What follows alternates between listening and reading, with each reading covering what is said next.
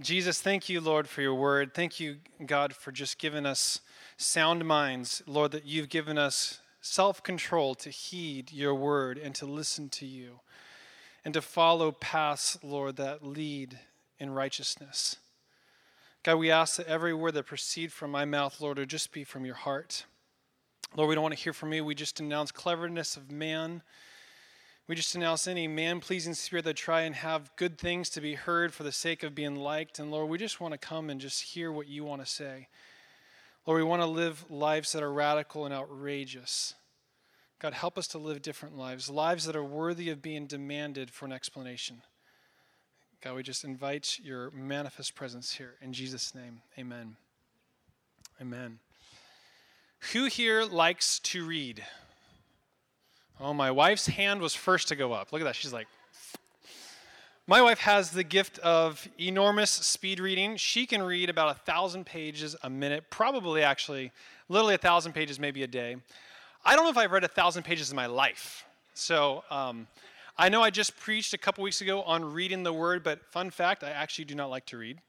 Uh, it's boring. It uh, my mind just like wanders, and I think of like, you know, I'd rather do gardening, I think, than, than reading. But uh, I remember one time, it probably wasn't more than a year or two ago, that we're talking about my wife's fascination for reading. I mean, she can even read in bed, too, which is astounding to me. I get tired just watching her read in bed, but she just loves to read. And so one time she asked me, What were the books that you liked to read as a kid? Tell me. And I'm like, I don't know if I read any. It's like, I know I'm like somewhat educated, but I actually can't remember any books. Like Green Eggs and Ham, for sure. I know, I know I got that one. Uh, maybe Cat in the Hat. Um, and she's like, I read War and Peace in third grade, and you know, she won all like the reading awards, and she told me accolades that I never knew existed. She was in like a summer camp, I think, just for reading. It was like something like that, like a reading club. I don't know. She was amazing, amazing reader.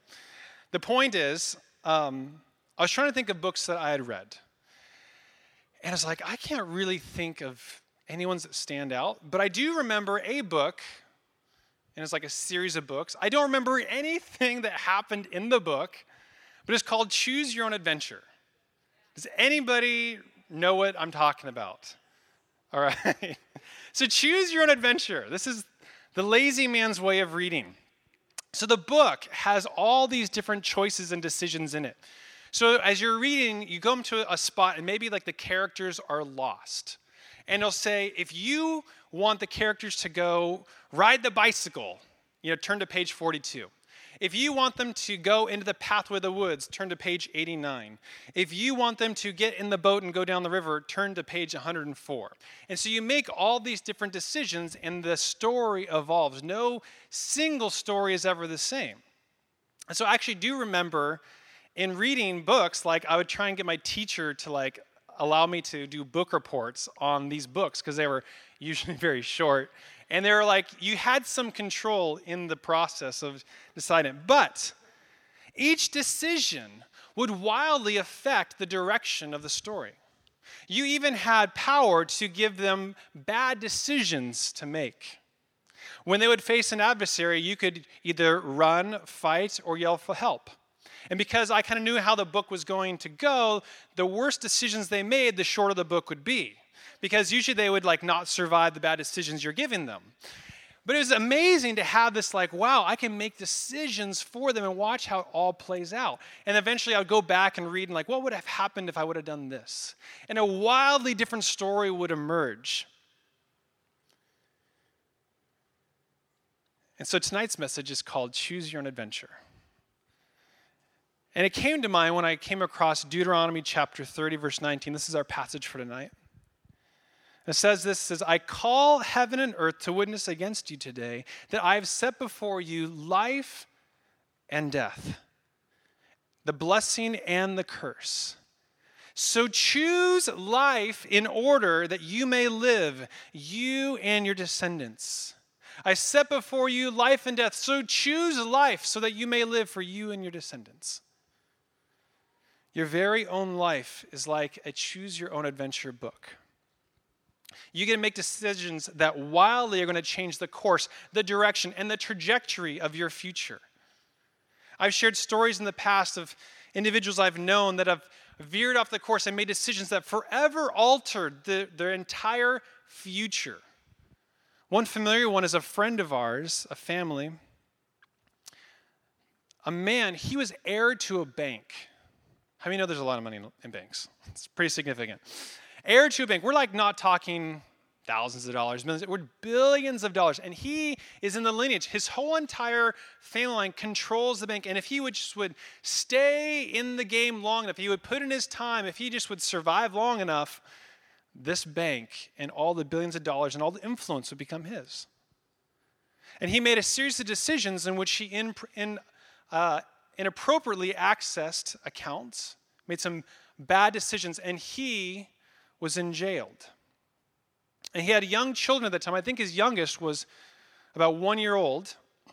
And he was in prison for five years. Now, think about that. You go to prison for five years and you go in with a one year old and you come out with a seven year old. Going from just a little baby who can't walk or talk, coming out into a second grader. It's fascinating. And beyond that is that he will never be able to work in finance again. He completely altered his entire future. And so these stories of watching how people have gone off the course and had radical departures for what was very available for them to succeed has been very interesting for me. In case you have been under a rock for the past few months, and I'm in tech, so I guess I'm a little more familiar with nerdy things.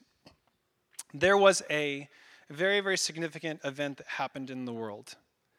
There's a particular website in which 32 million people are on. 32 million adults, to be in fact. And just for reference, there are 245 million adults in the US. So if those accounts were legitimate, that's about 13% of the adult population on this website. And this website, it's not Facebook, it's not Instagram, it's a website that helps organize men to have affairs.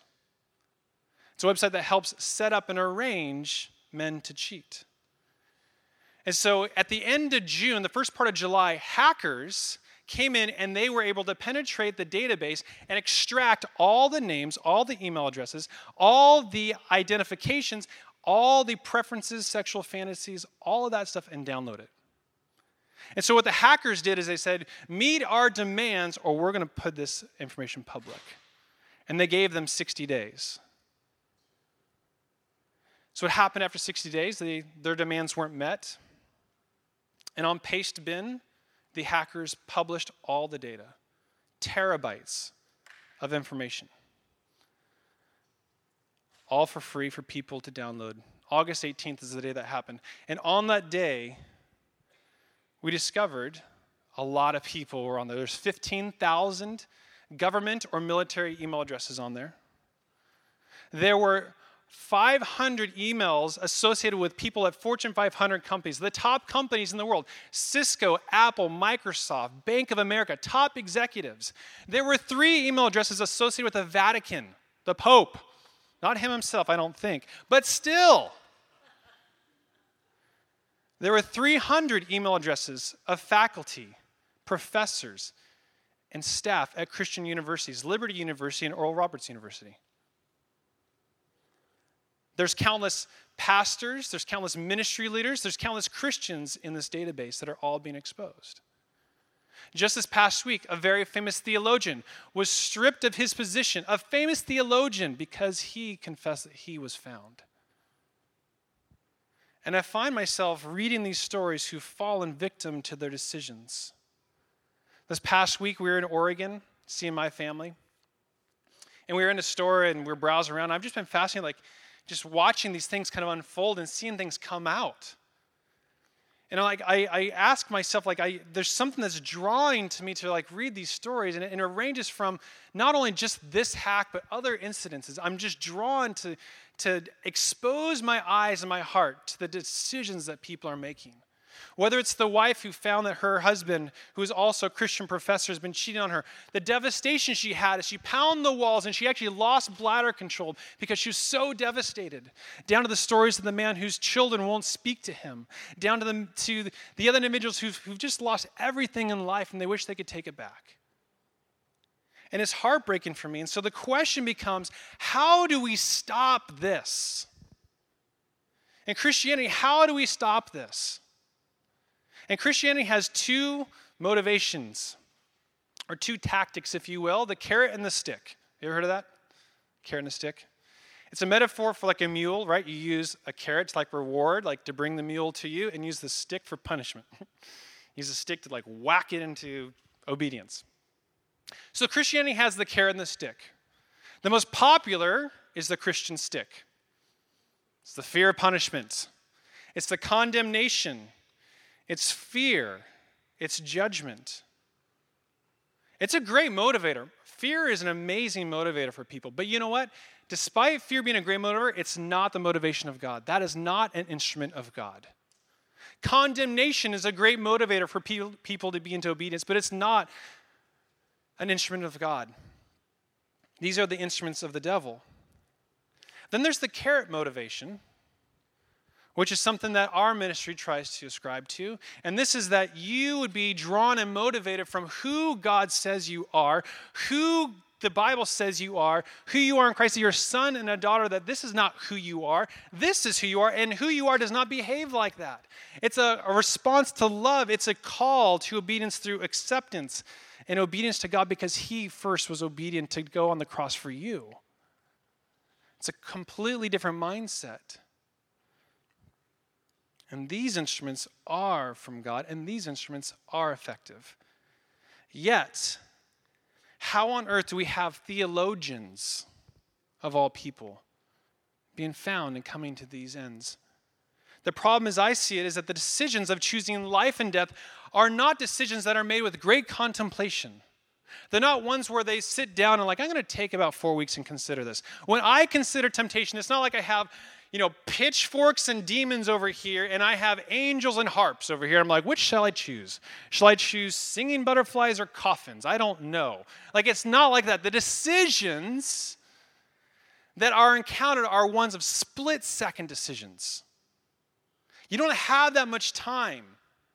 You don't have that much time to consider it all. In fact, the decisions I feel between life and death are often about choosing one of two unmarked trails. Which shall I choose, life or death? We don't know that we're choosing life or death because it happens in a split second. And it's in those split seconds that you have an adversary that is lying to you. You have a millisecond in which we make decisions. Malcolm Gladwell wrote a book called Blink. Basically says that you make decisions in fractions of seconds. And so, on that premise, you make decisions for life or death in a fraction of a second, and in that fraction of a second, you have an adversary who's lying to you. And there are many lies I could share with you tonight about what happens in that split second, but I just want to share two with you tonight. The two that to me are the ones I identify with most. You guys ready? You don't really have a choice, actually. the first lie is that's no big deal. When choosing life or death, when you choose the two unmarked paths, and you're being tempted, the first lie that you have in the split second is a lie it's not a big deal. Everyone sins. You're only human. It's human nature, it's part of who you are. Satan wants to minimize what's at stake in your life. Satan does not want you to put any thought into consideration, he just wants you to move on past, act, and think later. I actually identify with that. I'd rather, I, I shoot, ready, aim in that order usually. And that is good in some circumstances, bad in this. But, but the devil wants to minimize the situation. He wants to minimize the significance of what's happening. It happened in the Garden of Eden. Remember, God is like, hey, don't eat the fruit. All right? Pretty clear. You'll die. Can I be any more clear? Got it. Cool. And Satan comes like, did God really say that? I mean, tomato, tomato. You know, like, he knows that you're going to be like him. It's all right. If you reread the fall, you'll see how, like, there was question and gray area, and like, I think you just missed it in translation. I don't know if you really caught it. No big deal. And in this way, Satan is like a drug dealer, which I don't have any experience with, but this isn't one of those things like I have a friend who, no, no, I actually know how this works. Because actual um, business marketing, which I'm in business, like they, they actually teach like the, the most effective entrepreneurs are actually drug dealers. And so there's actually a lot of um, marketing material and, and, and things on how to like get following. It's terrible. I'm going to stop because it's not bad. Anyways, here's what they do. Is they first minimize, it's no big deal. And they give you something for free. Just try it. No big deal. Whatever. You go to any website, any business service, no credit card required. Decide, try it for free. No big deal. Cancel anytime, right? You see it all. It's the exact same way that we're getting our entire generation stuck on addiction. It starts with no big deal. It comes in a bite-sized piece, right? It's not like Satan comes and like backs up a truck and it's like, here's all your sin. Do you want it? You know, he's like, he's gonna piecemeal it, right? He's gonna give you something very tiny and tangible. And he's gonna be like, it's not a big deal. Don't forget it. It's just a white lie. It's just 20 bucks. It's not a big deal. It's just words. It's just a little fun. It's just one drink. It's just a friend. It's just a magazine. It's just a movie. It's just a text message. It's just a click. It's just a website. That is the first step. It's to completely minimize it because Satan wants to get you comfortable in one inch of water before he leads you into an ocean of bondage. Let me say that again. Satan wants to get you comfortable in one inch of water before he leads you into an ocean of bondage. And it comes through minimizing and reducing the significance of what's at stake. And the trick is to get you so you don't notice that it's increasing. Satan even works against my optimism. I'm a pretty optimistic guy. um, actually, I have situations minimize their significance through my optimism. I'm, I'm so optimistic. The thought actually last week came through my mind like, what if Satan got saved? Wouldn't that be cool? Like maybe he's just misunderstood. Maybe he's just got like a bad streak and he could turn it around. That's how optimistic I am. It's like, hmm, that's not going to ever happen. But that's kind of like for a second, I was like, maybe it could happen. I don't know. You know, all things are possible with Jesus, right? You know, like that's how optimistic I am. But here's how my optimism works against me, okay? Is that I want to protect myself from being sad. My optimism works in such a degree that I don't want to read things that are depressing, that are sad, that disturb me. I don't want to read things that harsh my mellow and kill my buzz. I don't want to do those things. My optimism wants me to be happy and that, oh, it's all good and we're all friends and it's all great and everything's going to work out. And sometimes that's not the truth. And that's a form of rebellion and denial for me that my optimism, I hide behind it. But there's a truth in here is that I need to not protect me from being sad. I need to not shield my eyes from actually looking at evil in the face and be affected by what's going on. There's some very disturbing things that are happening in the world. And I'm like, I know like I shouldn't look at it, but I have to because I need to be affected by it. If you've seen the, the picture of the toddler washed ashore in Syria, you have to look at it. you have to look at evil in the eye. You have to allow yourself to be affected by what's going on. And that goes the same for these stories. I now know why I'm finding these stories. I'm taking interest because I, I, can't, I can't turn a blind just assume that every husband's faithful, every business works out well. I can't just assume that everyone's always on good behavior, that no one lies. I can't do that anymore. And so I also need to look straight in the face of these stories and actually look in the mirror and say, I'm actually capable of this. It's foolish for me to say, oh, I'd never make a bad decision. No. I actually need to read these stories and say, I am capable of all these things that these people are doing, even this theologian. It's easy for us to look at, I would never do that. And so we look at these things, and I need to stop pretending that I'm not capable of what these people done, and I need to stop pretending that evil doesn't exist. I actually need to be heartbroken for the decisions that people are making on their behalf. I need to have that grasp of reality. Because when I face temptation, I have that split second. If I have that split second between temptation, that I have a reference point of like, nope, I know where that goes. Because I looked it in the eye. I looked in the face and I said, I know how someone got there. And I'm at their starting point. I'm not going to go there. And so we need to look at these things in the face and say, I am actually capable of that, but let me trace it back so that when I'm in my own moment, because we're always, all of us are going to be in a great moment of temptation. All of us, I thoroughly believe that we're going to have moments where our life will either take a hard left turn or hard right turn. And in those moments, I want to be prepared. I want to say, I know where that path leads. I've seen it, I've read the stories, I remember what they said. And so, when choosing life or death, I want to be well informed of my options because I know I'm not going to have time to like take it all in and think about it. So that as I face temptation, I'm reminded of that broken heart, that one story I read. That's what I want. Lie number two you have grace. In the moment of your temptation, that split second that you're going to make that decision, the first lie is not a big deal. The second lie, you've got grace. Now, the devil has turned you have grace to mean there are no consequences. This is very important. The lie is that you have grace, which you do.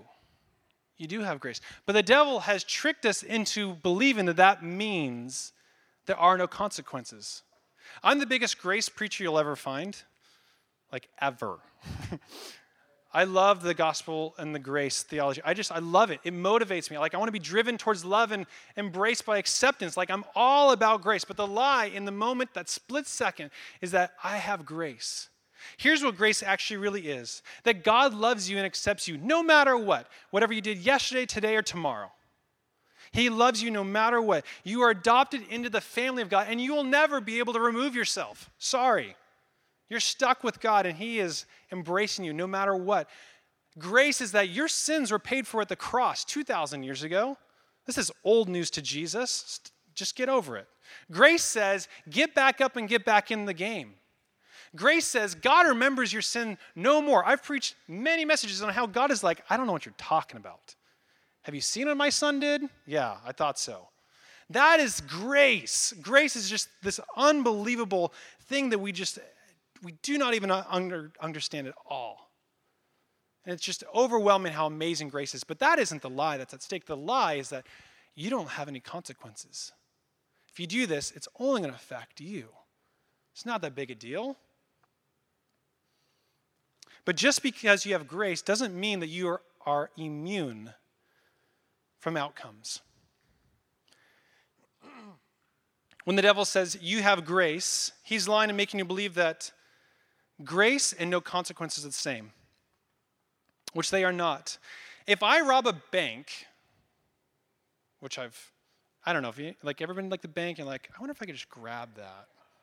I don't know, like, if you're at the airport, you're like, I wonder if I could, like, get through with something illegal. I don't know. My mind kind of works that way. But if I were to rob a bank, I won't do that. If I were to rob a bank, I would still be a beloved son of God. I would have grace, but my butt's going to jail. If I rob a bank, I am still God's beloved son, embraced, forgiven, redeemed, covered by the blood of the Lamb, but I'm going to do 10 to 20. That's the reality of it. Is that God, and don't say God's sending me to jail. God's not sending you to jail. Your decisions are. There's like people like, I went to jail and God, you know, led me to start a prison ministry there. And like, no, he didn't. Like, you're just, you know, I'm glad you're starting a prison ministry because now you're in jail. But that's not his plan. Like, that was, you know, what's happening now. Anyways, I digress. But make no mistake about it. There is no condemnation for those who are in Christ Jesus. But make no mistake about it. You aren't the only one affected by your sin. This is not of God. I don't believe God partners in fear to bring you to repentance. I do not believe that. That's partnering with Satan. I, I don't think he does that. So there's nothing about that at all. But the devil wants you to believe that you only harm yourself with your own sin. One of the lies is like, it's not going to be that big a deal. It's not going to affect anybody else, but you need to know that when you when you participate in decisions that cause death, they aren't just limited to you. Whether it's lying, stealing, cheating, whatever it is. They aren't limited to you. And part of the devil's lie is that there are no consequences beyond you. That any harm that's done is only going to be stuck to you and nobody else. He's like, you know, sins will never pay for other generations, like all those other Bible verses, right? But sin is selfish. Sin is selfish. You only think about yourself when you are sinning. You're not like, oh, what the children think about this? Like, no, no, no. You are all about you. And that's the lie, is that we are too focused on ourselves. So let's ask ourselves is this true? Are you the only one affected? Are you the only one that's affected by your decisions? Remember our passage for the night? Deuteronomy 30, verse 19. I call heaven and earth to witness against you today that I have set before you life and death, the blessing and the curse. So choose life in order that you may live. Look how it ends you and your descendants. You and your descendants. Sounds just like regular Old Testament speak, right? God talking about his descendants again, you know. Two weeks ago, two weeks ago, researchers at Mount Sinai in New York, for the first time, have discovered evidence that suggests that experiences of your life can affect subsequent generations. I'm not talking about you being educated. I'm not talking about the money that you have. I'm not talking about the languages that you know or where you've traveled or all those different things that can affect children and how you raise them. No, we're talking about evidence that says your experiences actually transition to DNA of your offspring.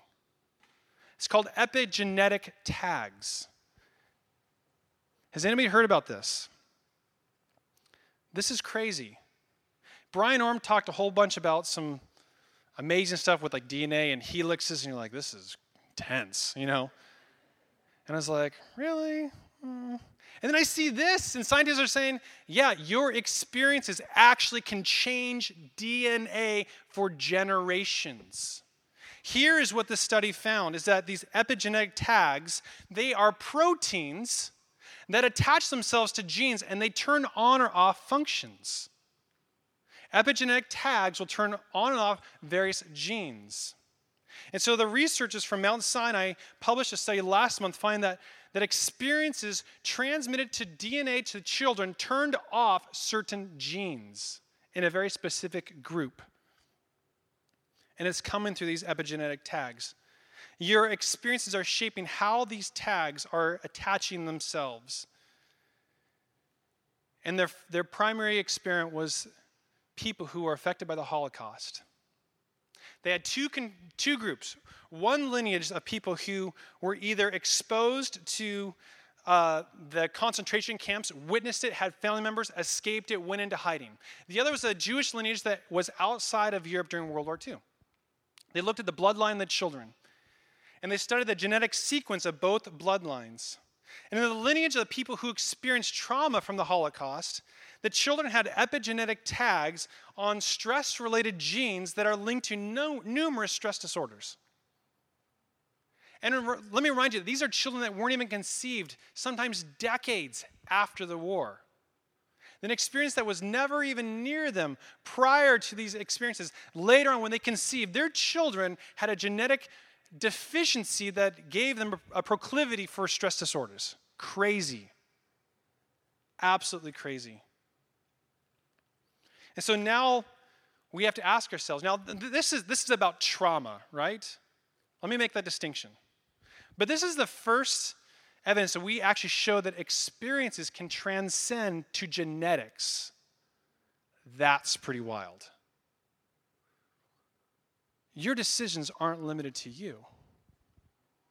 If you can't live for yourself, live for your next generation, live for your legacy. Like now that I like I read this, like I now know that every click of the mouse, every send of the text, every decision, every person I meet, and everything I do now actually, it sounds cliche like the movies, like what you do now will echo in eternity. It actually is scientific. Heavy. What you are doing now could be altering the DNA of generations. Don't tell me that I have grace and it doesn't matter and it's only limited to me. It's not. I thought it was unusual that the scripture said to you and your descendants. Now, this is the negative side, but I want to like, man, what happens is we have amazing experiences, amazing encounters with God. What is that doing to our DNA that is setting up generations for God? That's exciting. And as more time passes and more research comes forward, I think we're going to be more informed by it. But when you choose life and death, those decisions are rippling through generations. There are infinite things. I'm going to wrap up here. There are infinite things that I can't control. I can't control the weather. I can't control the stock market. I can't control if my kids love Jesus. I can't control natural disasters. I can't control criminals. I can't control dictators. I can't control many things. And I'm kind of like a control freak in hiding. but the one thing that I can control is my decision. The single thing that I actually can control in my life is my decisions. And I get to choose the power of life and death in my decisions. In the split second when I'm faced with choices of life or death, for me and my descendants, I need to remember these two things is that my life is significant. Everything in your life is significant. Don't tell me that this decision doesn't matter. Don't tell me that it's insignificant. Your life is significant, your decisions are significant, they are altering the future. The second thing is that how I live now impacts generations, both relationally, physically, and now we know genetically. That how you live can be altering the future in ways we've never known. So don't tell me that it only affects you, it's affecting everything. I never knew your life was so important because it is. So now, as you think in the split second, how will I decide? Will I choose life or death? So choose your own adventure. I love you guys.